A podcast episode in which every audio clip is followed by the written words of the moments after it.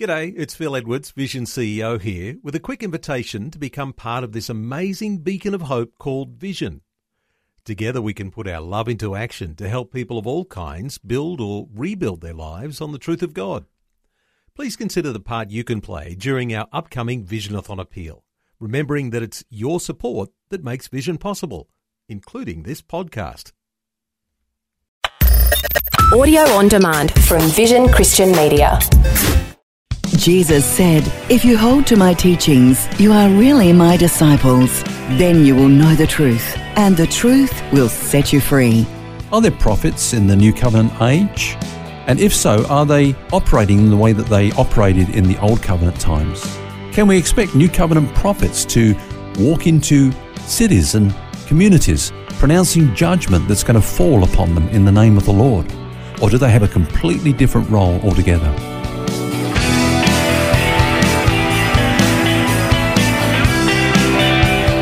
This is Set Free with Ken Legg. Hi, thanks for joining us. This is Set Free. Phil here, along with author and pastor Ken Legg. And this week we've been looking at the subject of natural disasters, things like earthquakes, floods, and cyclones, or perhaps even personal disaster. Are these things sent by God as a judgment on the communities or the individuals that experience them? Ken Legg says no. He says there are four tests that we must apply to that kind of reasoning, and when we do that, it doesn't stack up.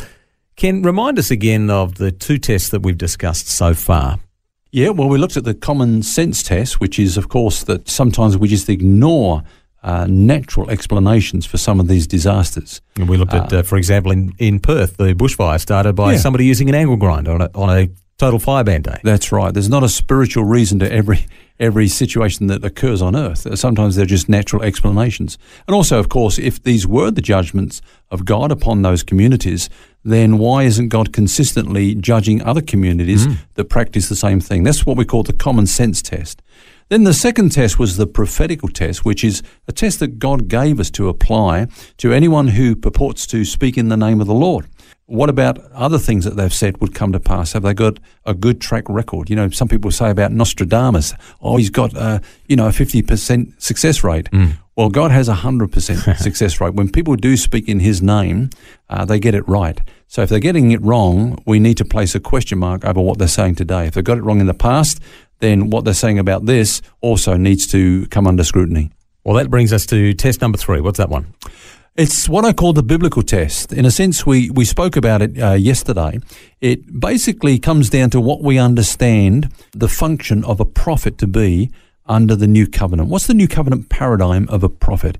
Is he someone who walks into cities and towns pronouncing judgment if people don't repent? That's how it was under the Old Testament, but is that what happens under the new covenant? Now, Paul urged Timothy to rightly divide the word. That's a term in the Greek which is orthotomeo. It means to cut a straight path.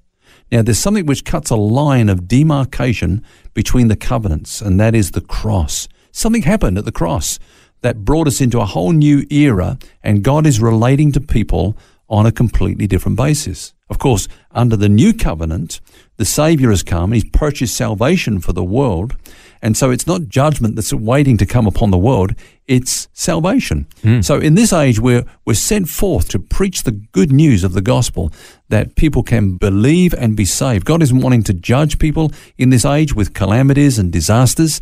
He wants them to hear the good news and to believe and be saved.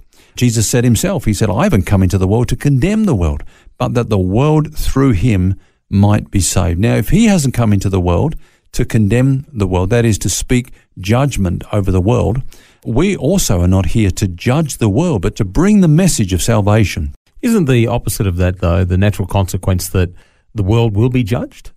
Absolutely, and, and I want to be absolutely clear about that, Phil. There is a day of judgment that's coming at the end of this age. Those that have rejected Christ, those that have turned away from the gospel when it's been preached to them and shared to them, they stand before God in their sin and they will be judged. In fact, the Bible says that their greatest sin, greater than all the sins that they've committed up until this point, the sins that Jesus died for, is knowing that He died in their place and all they need to do is believe on him or receive the free gift of salvation, and yet they still remain in their rebellion, their enmity against God, and their rejection of the gospel. There's no greater sin than that. And that's the sin that they will be judged for because Jesus said that when the Holy Spirit comes, he will convince the world of sin, of righteousness, and judgment to come. Uh, of sin because they believe not in me. That's the sin that they will have to answer to God for. The fact that Jesus came and took all this judgment upon himself, and yet they heard the gospel and chose to remain in their sin. Mm. Okay, so that's the judgment at the end of the age. What are you saying, though, to those who believe that the natural disasters that we've seen are God's judgment upon the places that have experienced those? So you could say Christchurch or Queensland as a whole with the floods, or even Japan, Indonesia, uh, Banda Aceh, you know, th- those kinds Yeah. of things with the, the tsunami years ago. Yeah. Well, again, under this thing which I call the biblical principle, you know, it fails the biblical test. And, and, and what I mean by that is this there's a principle in God's word that God will not judge the righteous with the wicked. You remember when uh, he was going to judge Sodom and Gomorrah?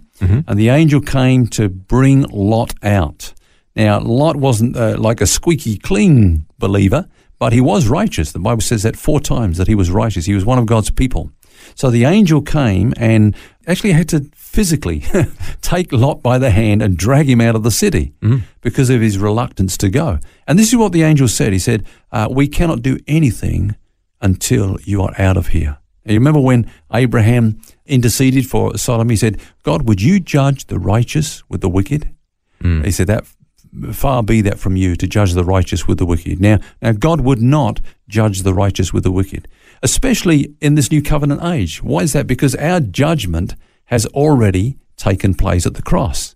Now, in some of these disasters, I know firsthand that believers perish. For example, uh, the beginning of this year, I um, was speaking in a conference and I met a gentleman there who lost his wife and uh, his two children, and they were they were beautiful believers in Christ. They perished in those disasters. So, if that was the judgment of God, then what part of their judgment didn't Jesus take on the cross when they believed in Him? What does that do for his salvation? Yeah, and Yeah, yours and mine. Yeah, that's right. But it puts it in question. Absolutely. And, and again, you know, in Christchurch, we actually spent um, uh, 10 years in, in the city of Christchurch. And so it was devastating for us to, to see that beautiful city ripped apart.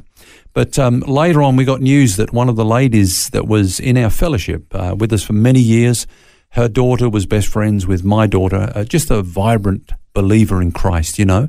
She perished in, in that building that collapsed. She was one of the um, um, one of the casualties in that. And uh, you know, again, was that the judgment of God? If it was, then when she believed on Him for salvation, which part of her uh, her salvation was excluded in that that she had to suffer for in this crisis? And again, in Queensland, I'm sure that you would know. I, I certainly do know people that lost property, lost business, uh, you know, equipment in their businesses and uh, homes that are believers in Christ. Uh, so, if again that was the judgment of God, then how comes God is judging the righteous with the wicked? It doesn't make it any easier for us to try and understand these things, though, Ken, when they happen, or personal tragedy.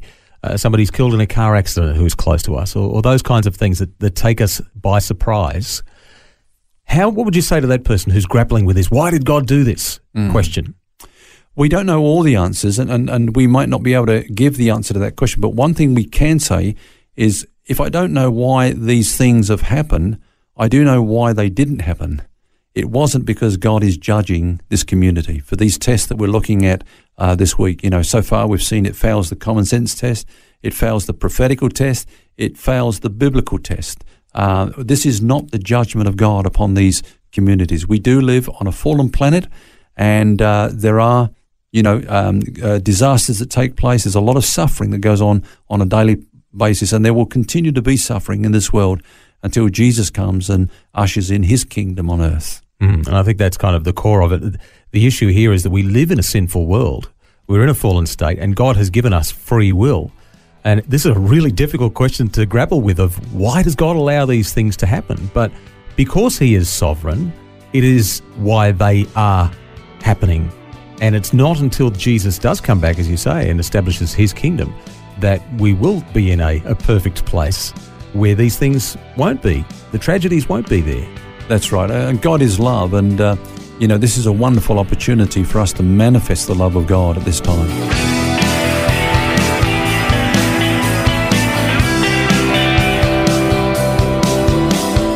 I hope this has been helpful. Join us tomorrow as we continue our look at coping with natural disasters. Until then, remember, you don't have to carry that baggage. God wants you to be set free. For books, DVDs, small group studies, and other resources from Ken Legg and details about Ken's ministry, shop online at vision.org.au. That's vision.org.au. Thanks for taking time to listen to this audio on demand from Vision Christian Media. To find out more about us, go to vision.org.au.